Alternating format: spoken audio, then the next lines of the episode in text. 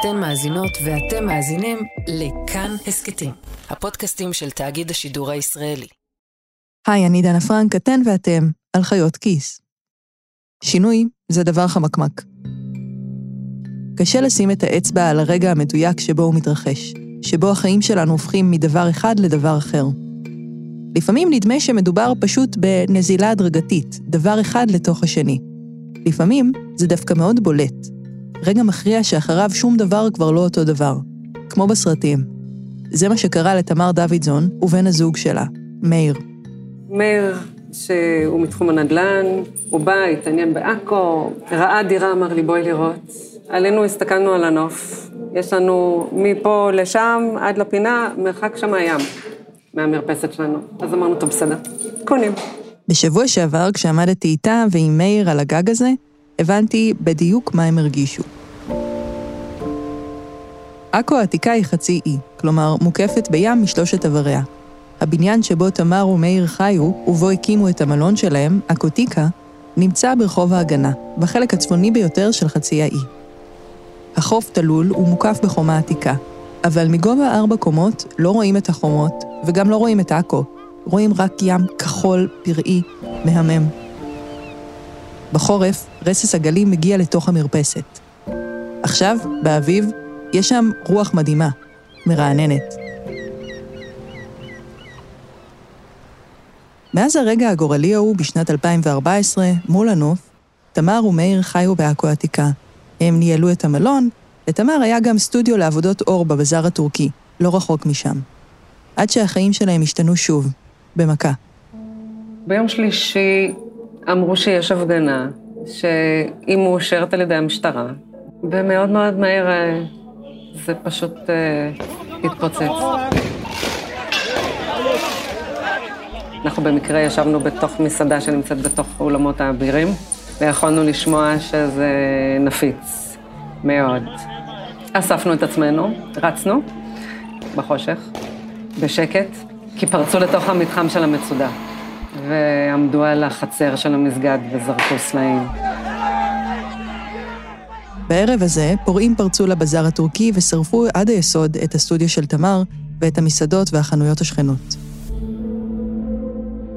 למחרת הם חזרו שוב ושוב, עד שלא נשאר מהסטודיו שום דבר, חוץ מערימות של פחם וזכוכית שהתעקמה מהחום. הפורעים גם שברו, בזזו וניסו לשרוף את הבית והמלון של תמר ומאיר, אבל השכנים מנעו מהם.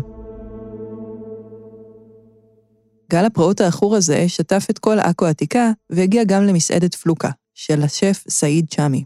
היה לי חלום להיות אה, בעל מסעדה. כמעט אה, קיבלתי מכות מההורים שלי, למה אתה מוכר את הבית, למה זה? אמרתי להם, אם אני לא עובד על החלום שלי, לא מגשים את החלום שלי עכשיו, אז מתי אני אגשים אותו? הבית לא הביא לי בית. המסעדה תביא לי עוד בית ועוד בית. סעיד אירח באותו ערב אנשים מכל הארץ, ואז פורעים נכנסו למסעדה שלו. פרצו לי את הדלת, שברו לי את החלונות קצת, ואת ה... גנבו לי את הנייד, שברו לי את הקופה, את המסך, את המערכת סאונד. בשבוע שעבר זה נראה ממש סוריאליסטי. העיר היפהפייה עם המלונות המעוצבים והמסעדות המצוינות כאילו נעלמה בבת אחת. המרצפות היו מכוסות בפיח, כל הכספומטים נהרסו, ובעלי העסקים נראו הלומים. בין הערים המעורבות, עכו הייתה שקטה יחסית. היא לא הגיעה לכותרות כמו לוד, למשל. נראה שהאירועים בשבוע שעבר הגיעו כאילו משום מקום, אבל מי שחי בה ומכיר אותה טוב, יודע שבשנים האחרונות המצב בעכו נעשה יותר ויותר מתוח. המתח הזה הוא לא רק לאומי, הוא גם כלכלי. הוא גובר כשמקום צומח ומתפתח, אבל בעיקר קבוצת אוכלוסייה אחת נהנית מהפירות. אז השבוע בחיות כיס ננסה להבין את עכו. איך העיר העתיקה הזאת הפכה ליעד תיירותי וקולינרי מבוקש, מה זה עשה לה ולתושביה, ואיך כל זה קשור לאירועי השבועיים האחרונים.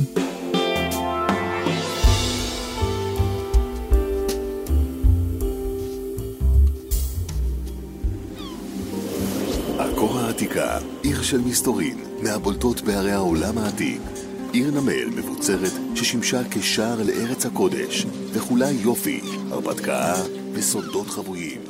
עכו היא אחת מערי הנמל העתיקות בעולם.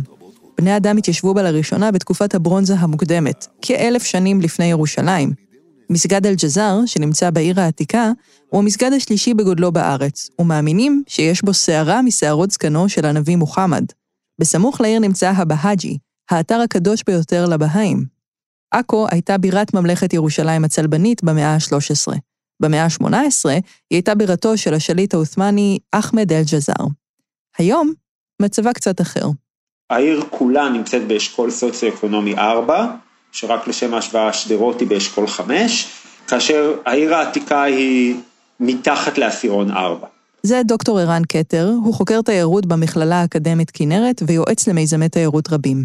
הוא עבד עם משרד התיירות, עם נציבות התיירות לאיחוד האירופי, רשות העתיקות, אונסקו ויוזמת התיירות אוצרות הגליל. העניין של ערן עם עכו התחיל בשנת 2010.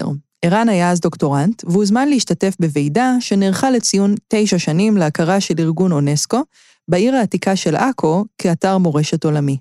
עשינו את ההכרה, מאוד יפה, אנחנו יודעים שרשות העתיקות שמה שם סכומי עתק, ואנחנו שואלים, למה לא קרה בעכו איזשהו שינוי? למה לא ראינו בעכו איזשהו Game Changer בעיר?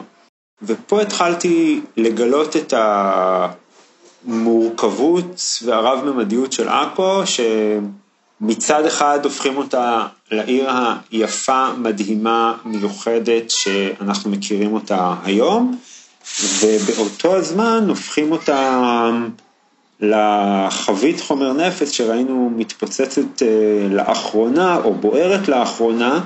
מאז ועד היום ערן חקר את עכו לעומק ולרוחב. הוא יעץ לרוב הגופים המעורבים, והוא מכיר את רוב אנשי התיירות והמסעדנות בעיר.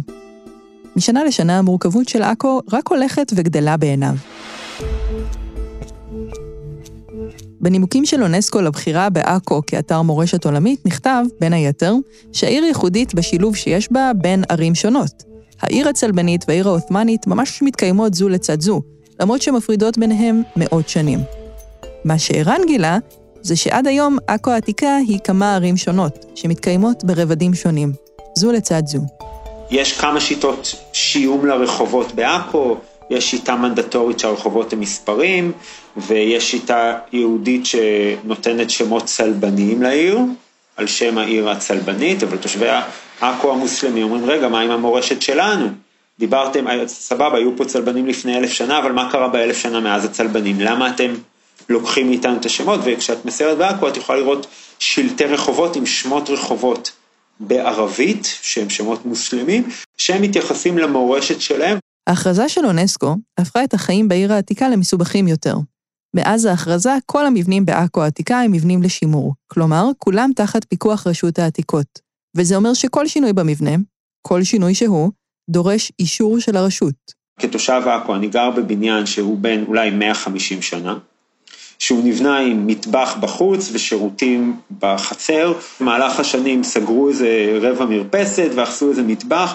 עכו היא קרה ונושבת רוחות בחורף, חמה לחה ומהבילה בקיץ. אני רוצה לפתוח חלון, לסגור מרפסת, להרחיב חדר, לעשות כל הדברים האלה, אני לא יכול, כי בעצם אני חי בנכס שמבחינת המדינה הוא נכס עתיק וחל עליו חוק שימור העתיקות. תחשבו כמה דברים יש לכם בדירה שלא היו בדירות לפני 100, 200 או 300 שנים, כשרוב הדירות בעכו העתיקה נבנו. מדרגות תקניות או מעלית, חלונות, תריסים, מזגן וחימום, מקום למקרר, עכשיו תחשבו שכל פעם שאתם רוצים לעשות שינוי הכי הכי קטן שישפר את איכות החיים שלכם, אתם צריכים להתמודד עם הבירוקרטיה של רשות העתיקות. זה מעיק מאוד. אבל כדי להבין את שורש הבעיה, צריך לחזור עוד הרבה אחורה. בערך 50 שנה לפני ההכרזה של אונסקו.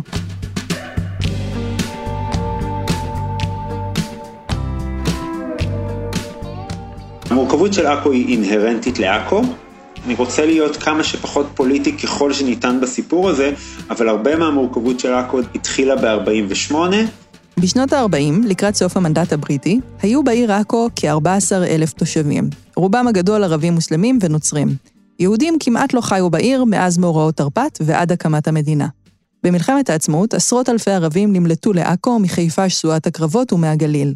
משם, הרוב ברחו לארצות אחרות, בעיקר ללבנון, דרך נמל עכו. עם סוף המלחמה נשארו בעיר בין 5,000 ל-6,000 תושבים בלבד. חלקם גרו בעיר עוד לפני, חלקם התגלגלו אליה במלחמה. בעכו של ימינו כ-60% מהתושבים יהודים, 32% ערבים. בין היתר, כפועל יוצא מכך, הרבה מהבתים שאנחנו רואים בעכו, כשאתה הולכת בסמטאות עכו, הם לא שייכים לתושבים, אלא הם רכוש של האפוטרופוס הכללי הממונה על נכסי הנפקדים, ותושבי עכו העתיקה, רבים מהם הם בעצם דיירים מוגנים של האפוטרופוס. זאת אומרת, אין להם בעלות על בתיהם. חוק נכסי נפקדים הוא חוק שעבר בכנסת ב-1950, ולמעשה מעביר לרשות המדינה את הבעלות על הרכוש של כל מי שעזב את הארץ ועבר להתגורר במדינה עוינת. הנכסים הפכו להיות רכוש האפוטרופוס הכללי של מדינת ישראל, וחברות השיכון כמו עמידר וחלמיש טיפלו בהשכרתם לתושבים. בגלל שהבתים בעכו עתיקה כל כך עתיקים, החיים שם מאז ומעולם לא היו קלים. דוקטור שלי אן פלג כתבה את הדוקטורט שלה על העיר העתיקה בעכו, וגילתה בין היתר שבכל דור, מי שיכל להרשות לעצמו, עזב. למשל, אחרי קום המדינה, ישראל שיכנה בנכסי הנפקדים בעיר העתיקה עולים חדשים, בעיקר מצפון אפריקה, וברגע שהם יכלו, הם נטשו. גם האליטה הערבית שחיה שם עברה די מהר לשיכונים החדשים שנבנו בעכו בשנות ה-60 וה-70. אלו בניינים שבהם עד היום חיים ערבים ויהודים זה לצד זה. מי שנשארו לגור בעיר העתיקה עד היום הם בדרך כלל אנשים שלא יכלו להרשות לעצמם לעזוב, ונשארו דיירים בדמי מפתח של עמידר. בעכו העתיקה חיים כיום כ-5,000 בני אדם. על פניו, הדיירים תמיד יכלו לקנות מעמידר את בתיהם, אבל התנאים לא לטובתם. לפי נתוני הביטוח הלאומי, בשנת 2019, כ-30% מתושבי עכו השכירים הרוויחו פחות משכר מינימום, והשכר הממוצע בעיר נמוך בכ-2,600 שקלים מהשכר הממוצע במדינה. אלו תנאים קשים לגיוס סכום התחלתי לרכישת דירה, וגם לא תנאים אידיאליים למי שרוצים להשיג משכנתה. אבל אז קרה בעכו משהו מוזר. הגיעו אנשים שדווקא בהחלט יכלו, וגם רצו, לקנות את הדירות. אז אני מאיר, רוב חיי הבוגרים עסקתי בנדל"ן. זה מאיר דוידזון, בן הזוג של תמר. אחרי הרגע הגורלי ההוא על הגג ב-2014, מתחילת הפרק, מאיר ותמר החליטו להשתקע בעכו. הם קנו את הבניין שבו הדירה שלהם, אבל הם לא ידעו מה לעשות בקומת הקרקע של הבניין. זה תפס אותנו באיזושהי תקופה שעשינו טיול בנפאל, ושם פגשנו בחוויה מאוד מאוד מיוחדת של מפגש עם אנשים שמשתנה מיום ליום, זאת אומרת, כל יום 10-15 קילומטר, מגיעים לאיזה בית אחר, יושבים עם אנשים אחרים, בבית אחר, עם אוכל וכן הלאה, ונחשפנו לחוויה שהיא מאוד אותנטית, מאוד, אה, מאוד אמיתית, ואמרנו, רגע, בעצם יש לנו כל אפשרות לעשות דבר כזה, כי הנכסים האלה שהם מבחינה נדל"נית אולי מעניינים לטווח הרחוק, לטווח הקרוב, מה עושים איתם, ואז החלטנו בעצם ללכת על הכיוון הזה של תיירות, וככל שהתקדמנו, ראינו עד כמה הדבר הזה תופס ומעניין. בכניסה מאיר ותמר עשו בר ולובי גדול, למעלה הדירה שלהם והגג הכיפי, למטה חדר אירוח מפנק. ממש מ-day one, אנשים מיד מאוד מאוד נהנו. זאת אומרת, התחושה הייתה גם כן לא רק בחדר, אלא מחוץ לחדר, של שלווה. אנשים הרגישו שמקום, שמגיעים למקום רגוע, שהם באמת נחים פה, הם נהנים. היום יש להם 20 דירות בכל רחבי העיר העתיקה, שהן דירות אירוח מפנקות. איך הם קנו אותם? מאיר ותמר ויתר היזמים שהגיעו לעכו נתנו לתושבים המקומיים סכום כסף שאפשר להם לרכוש את הדירות מעמידר, וגם לקנות לעצמם דירה נורמלית, שלא נבנתה לפני 100, 200 או 300 שנים, ולחיות כמו שצריך. ככל שיזמים קנו יותר דירות בשיטה הזאת מעמידר, מחירי הדירות הלכו ועלו. ובמקביל, הבום התיירותי הלך והתגבר. הנה שוב ערן כתר, החוקר. והתחילו להיפתח כל מיני מסעדות שף קטנות, וכל מיני כנפי מיוחדים, ואיזה גלריה, ואיזה מרכז מבקרים, ואיזה מלון ראשון, וכל מיני דברים כאלה, ובהתחלה כאשר באמת הוא, האפנדי נפתח, של אורי בורי, או כאשר נפתח אה, אה, אקוטיקה של מאיר, אז זה באמת היה חזונות טלסקופיים, זאת אומרת, אנשים שרואים את החזון לעתיד, ממש לעתיד לבוא. ההיצע התיירותי החדש נתקל בביקוש שלא היה שם קודם. נוצר סוג חדש של תיירים שקוראים לו באנגלית Immersive Explorers, אמ, זאת אומרת, אנשים שמחפשים להטמיע, להיטמע, סליחה, בתרבות המקומית, וזה בעצם הרבה מהתיירות של המילניאלס, אני מגיע למקום, אני מחפש את האחר, אני מחפש את האותנטיות, אני לא רוצה את המלון, אני רוצה את הדירת Airbnb, אני רוצה ללכת לשוק ולאכול במקומות שהם מקומיים, אני רוצה להיכנס למסעדה ואני רוצה להיות שם התייר היחיד, אני מחפש לחוות איזשהו קיום אחר. מאיר ממש ראה את השינוי לנגד עיניו. היו פה החל מגידי גוב, ואני לא יודע להגיד כל השמות של השפים המפורסמים שהגיעו וטיילו בשווקים, פתאום הממתקים והכנאפה, וזה, זה הכל הפך להיות, והתרבות והמוזיקה, זה הכל הפך להיות משהו שהוא נורא מעניין לאנשים, וזה נותן גאווה, זה נותן מקום, זה אומר וואי, והנכסים עצמם, הרבה נכסים היו מבחינתם נכסים אה, של הסבא והסבתא, ואף אחד לא שיפץ ואף אחד לא נגע, פתאום לוקח מישהו פה נגרייה, נגרייה של אבא שלו, פתאום עושה ממנה ארמון בסגנון אה, טורקי אה, יפהפה. זה כנראה המזל של עכו. כל כמה עשרות או מאות שנים היא שוב עולה על המפה. כבר כמעט 5,000 שנה. למול הגל התיירותי ועליית מחירי הנדל"ן, התושבים המקומיים נחלקו בדעתם. היו כאלו ששמחו לבוא לעבוד אצל היזמים שנכנסו לעיר, וגם היו רבים ששמחו למכור את הבתים שלהם, עם כל ההתעסקות עם רשות העתיקות כל פעם שצריך לתקן איזה תריס. אגב, לא רק יהודים התחילו לפתוח עסקים בעיר העתיקה. הכותל, למשל, הוא מלון בבעלות ערבית שנמצא בעתיקה. ויש גם אנשים כמו סעיד שמי, ממסעדת פלוקה, ששמענו בהתחלה, שממש שמח להשתלב בגל הזה. גרתי בחו"ל איזה שנתיים, ועבדתי גם בקרוז אה, איזה שישה חודשים, ובאילת עשרה שנים. עשר שנים היית באילת? כן. וואו, מה עשית שם?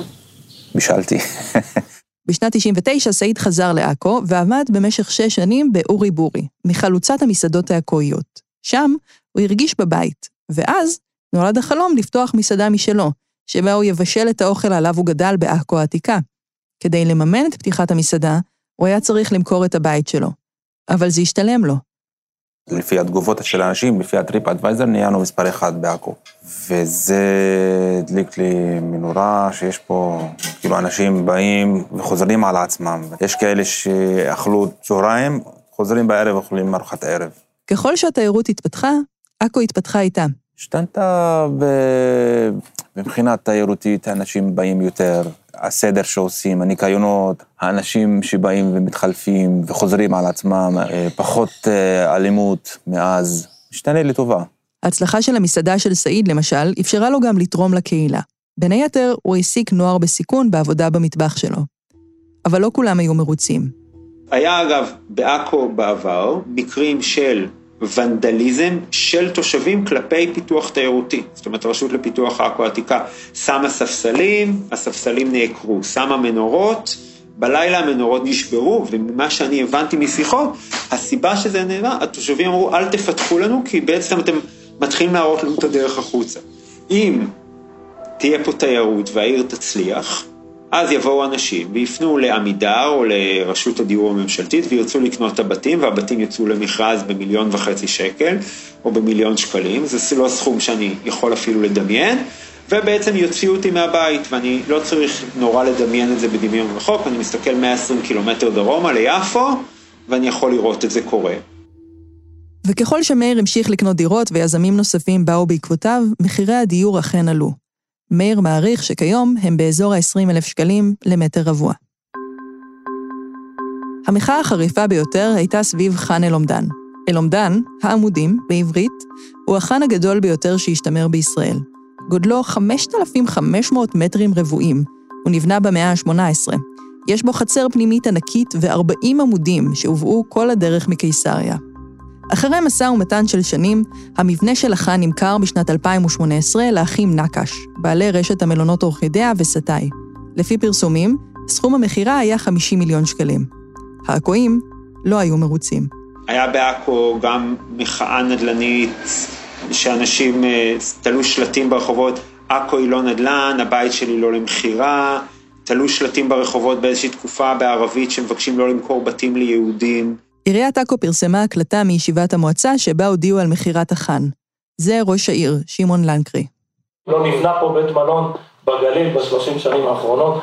מה שנבנה, ומזלנו בעכו, זה מלונות בוטיק, צימרים. אני חושב שזה גם מלון חאן אל-עומדן, שעכשיו אה, משקיעים בו, וואו, תאמינו לי, היה תקוע, אדם ואני הוצאנו אותו מהגחלים. ממש, כבר התייאשו לגמרי, הנקשים לא רצו לשמוע מאיתנו, מתחילים לעבוד שבוע הבא, לא? מתי? אדם. התחילו כבר. התחילו, תאמינו לי, מה שאני אומר לכם עכשיו, זה נס גלוי. והמלון שייפתח בעוד שנה באמת עומד להיות Game Changer רציני. מספר תלת ספרתי של חדרים, אני אמור לבקר שם בדיוק עוד עשרה ימים, אז אני אגיד לך עוד איזה כמה חדרים אמורים להיות בו, מלון ברמה של ארבע ספרות ללילה. הם יוצרים שינוי מאוד מאוד מאוד גדול במרחב, זה מדובר פה על מלון של מעל 100 חדרים, שבעצם צפוי למשוך כמות גדולה גם של תיירות פנים וגם של תיירות נכנסת, זה יגדיל את השינוי במרחב, השינוי מן הסתם יאיץ מגמות של צ'נטריפיקציה, יאיץ שינויים חברתיים, תיירותיים וכלכליים. הרבה מתושבי עכו יגידו איזה ברכה, העיר עכו סוף סוף נהיית עיר יפה ומודרנית ונהדרת, ומיעוט תושבי עכו יגידו מזיזים לי את הגבינה, אולי יגידו זו מזימה יהודית נדל"נית להשתלט ולגרש אותי מהבית שלי, וגם זה יכול להיות עוד משהו בעל פוטנציאל אה, נפיץ. בניגוד למלונות אחרים, כמו הקוטיקה והפנדי, החאן קבור עמוק עמוק בתוך הסמטאות של עכו העתיקה, לא ליד החומות. העיר העתיקה צפופה מאוד, וכבר עכשיו קשה למצוא חניה. כשיתווספו עוד כמה עשרות או מאות מכוניות, העיר תהיה סתומה לחלוטין. אפשר מעכשיו לדמיין את הזעם של התושבים. המצב הזה של תיירים ויזמים זרים שנכנסים לעיר, מפתחים את התיירות שלה, מעלים מאוד את מחירי הדיור ולוקחים את מקומות החניה, לא ייחודי לעכו וגם לא לישראל. יש לזה אפילו שם. טוריסטיפיקציה זה ג'נטריפיקציה מבוססת תיירות. זאת דוקטור הילה צבן. היא סוציולוגית ואנתרופולוגית וגם ראש המחלקה לניהול תיירות ומלונאות במכללה האקדמית כנרת. המחקר של הילה עוסק בג'נטריפיקציה, מצב שבו תושביה המקוריים של עיר נדחקים מבתיהם לטובת תושבים עמידים יותר. במחקר של הילה התמקדה בתושבים ארעיים, כמו תיירים למשל. מדינות כמו פורטוגל וספרד ויוון אה, ועוד אה, מקומות נוספים, אה, שבעצם האסטרטגיית יציאה שלהם והפיתוח המחודש שלהם בעקבות המשבר הכלכלי של 2008, כללה פנייה נרחבת לתיירות. הם פיתחו את עצמם לכיוון הזה במטרה שהתיירים בעצם יצילו את הכלכלות שלהם. והדבר הזה, התגבשה ההבנה במשך השנים שבא מאוד על חשבון האוכלוסיות המקומיות שגרו בהם. בפרק 39 של חיות כיס דיברנו על איך התיירות חנקה כמעט לגמרי את החיים בברצלונה. האם זה יקרה גם בעכו? הילה אומרת שקשה לדעת. כמו כל תהליך חברתי, גם לג'נטריפיקציה אין נקודת התחלה וסיום ברורות. זה לא רק עניין כלכלי. גם יש את העניין של הדחיקה התרבותית. זאת אומרת, אם את נשארת שם פחות או יותר לבד, וכל השכנים שלך כבר הבינו ממזמן לאן נושבת הרוח והשתמשו, מכרו את הדירה שלהם ליזם, יהודי או ערבי, לא משנה, שעושה את הדירה, הופך את הדירה שלהם או את הבניין שלהם ל-Airbnb או למלון, ואת נשארת שם לבד, הקהילה שלך נעלמה, החנויות ששירתו אותך נעלמו, ואת בעצם נדחקת משם תרבותית ולא רק כלכלית. זאת אומרת, יכול להיות ששיפרת את האפשרויות שלך כלכלית, אבל זה כבר לא הבית שהיה לך קודם. וגם הדבר הזה יכול לעורר כעס. הנושא הזה של דחיקה תרבותית נעשה רגיש בהרבה ככל שנכנסים לנושא הלאומי. קשה לדמיין תושבים ערבים מקימים מסגד חדש בנהריה, אחרי שעכו תהיה יקרה מדי בשבילם. מה שמביא אותנו לשאלה, מה קרה לאנשים שעזבו את העיר העתיקה בעקבות המכירה של הדירות? למאיר דוידזון יש תשובה. ערבים שאני קונה מהם, איפה הם הולכים? הם לא מתאדים, הם הולכים לשכונה יהודית וקונים שם בית. ובשכונה היהודית קונים לערבים, מוכרים יהודים, קונים ערבים, ומי מטפל בכל המערכת הזאת? עורכי דין, יהודים וערבים, וגובי מס, יהודים וערבים. אבל שורה של מחקרים שנעשו בעכו בשנים האחרונות מראים שזה לא כל כך פשוט. פרופסור נמרוד לוז הראה ששכונות יהודיות שנבנו בעכו בשנים האחרונות שווקו רק ליהודים דתיים, והפעילו מעין ועדות קבלה, שזה דבר שמוזר להיתקל בו בתוך שכונה עירונית. מחקר של יעל שמריהו ישורון התמקד בגרעינים התורניים בערים המעורבות, עכו, יפו, לוד, והראה איך המדינה תומכת בהם במפורש כדי לחזק את הדמוגרפיה היהודית. בעשור הקודם המדינה קידמה תוכנית להקמת עיר ערבית חדשה ממזרח לעכו, בשם טנטור, שהייתה אמורה לכלול 15 אלף יחידות דיור.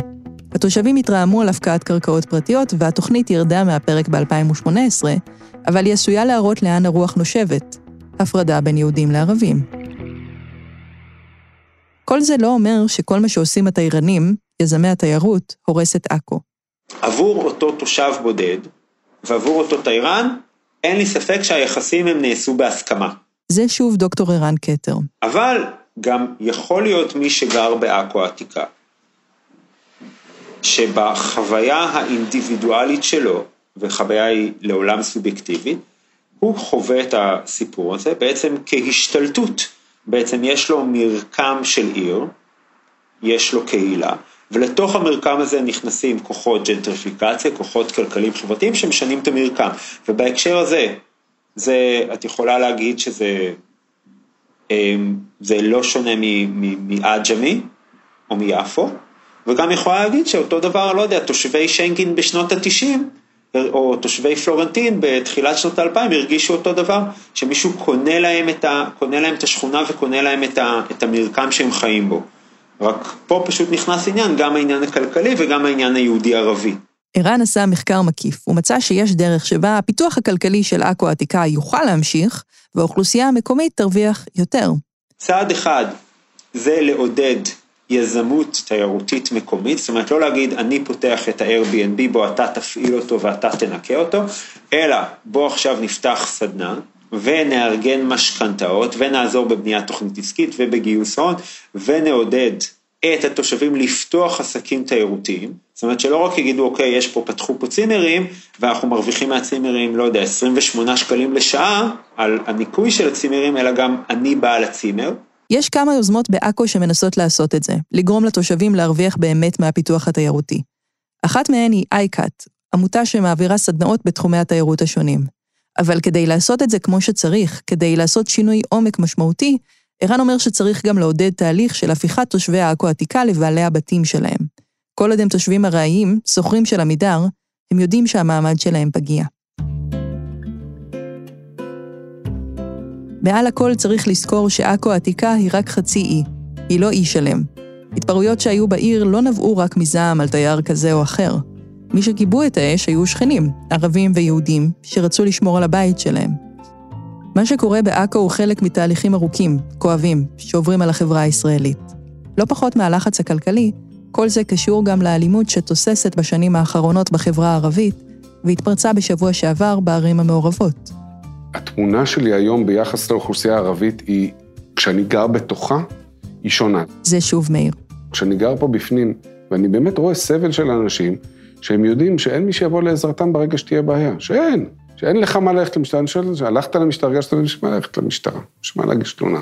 חוסר האמון הזה במערכת, האנרכיה הזאת, עשויה רק להמשיך ולהתגבר.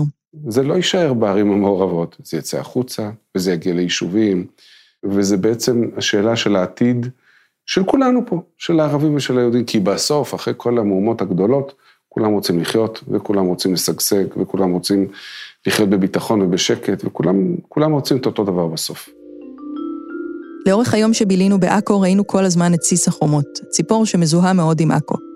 במקום אחד תמר עצרה כדי להראות לאחד השכנים שלה קן שנשרף. תראה, אפילו לסנונה, לסנונה הרסו לה את הבית. כן, נורא. הרסו לנו את החיים.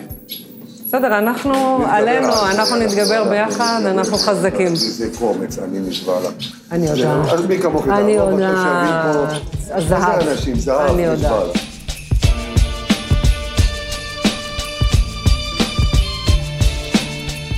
האזנתן והאזנתם לחיות כיס. בפרק הבא, שאול אמסטרדמסקי יביא לנו עוד צדדים מהסיפור המורכב של הערים המעורבות, הפעם בלוד. בהכנת הפרק הזה סייעה צליל אברהם, ובמערכת גם שאול אמסטרדמסקי. על הקלטות השטח, תומר לוין. העורכת שלנו היא נועה בן הגיא, ועורך הסאונד אסף רפפורט. תודה מיוחדת לדוקטור שלי אן פלג. אני דנה פרנק, תודה רבה שהאזנתן והאזנתם.